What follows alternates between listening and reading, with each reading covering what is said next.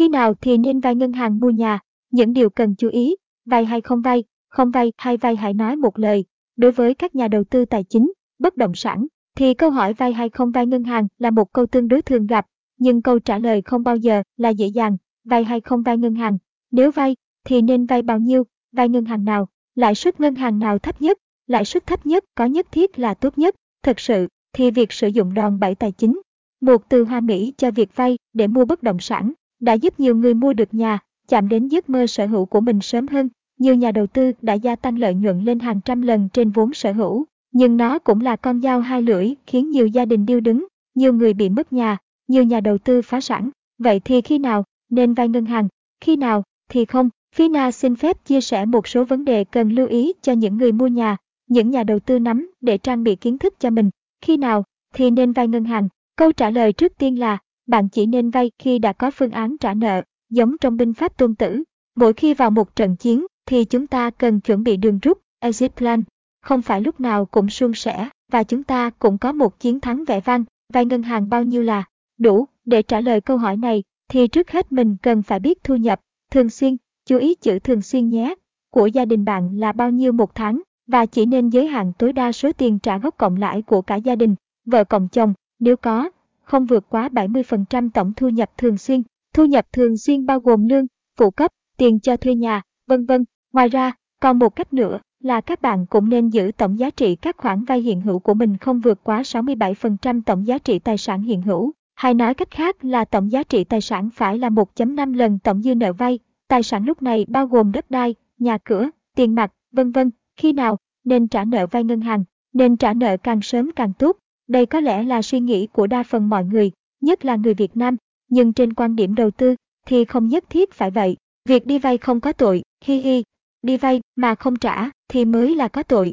Vậy thì khi nào nên trả nợ và thậm chí khi nào nên tăng nợ? Tất nhiên để trả lời câu hỏi này thì tương đối phức tạp một chút cho những người có nghề, vì chúng tôi phải chạy dòng tiền cho tài sản của bạn để tính toán và đưa ra lời khuyên đúng nhất. Nhưng có một cách tính tương đối cho các bạn là chỉ nên trả nợ khi bạn thấy tỷ suất lợi nhuận trên giá trị tài sản return on asset của mình bắt đầu giảm bằng hoặc thấp hơn lãi suất vay. Tổng lợi nhuận sẽ bao gồm lợi nhuận từ tiền cho thuê cộng lợi nhuận từ tăng giá kỳ vọng của tài sản. Trong trường hợp này thì càng vay bạn càng chết, tốt nhất là nên tìm đường rút từ từ. Ngược lại, một khi tỷ suất lợi nhuận trên tài sản vẫn cao hơn lãi suất vay, như vậy thì đòn bẩy tài chính là có lợi cho bạn. Đòn bẩy càng cao thì lợi nhuận trên vốn, return on equity, càng cao. Đây chính là lý do tại sao một số nhà đầu tư có thể 7 tỷ suất lợi nhuận của mình lên đến hàng trăm, thậm chí hàng ngàn lần. Lãi suất vay bao nhiêu là hợp lý, dĩ nhiên là càng rẻ càng tốt. Đây cũng là một suy nghĩ chưa đúng của nhiều người đi vay, vì các tổ chức tài chính chỉ cho các bạn thấy lãi suất công bố, nhưng còn rất nhiều các lãi suất ẩn khác mà có thể các bạn chưa lưu ý.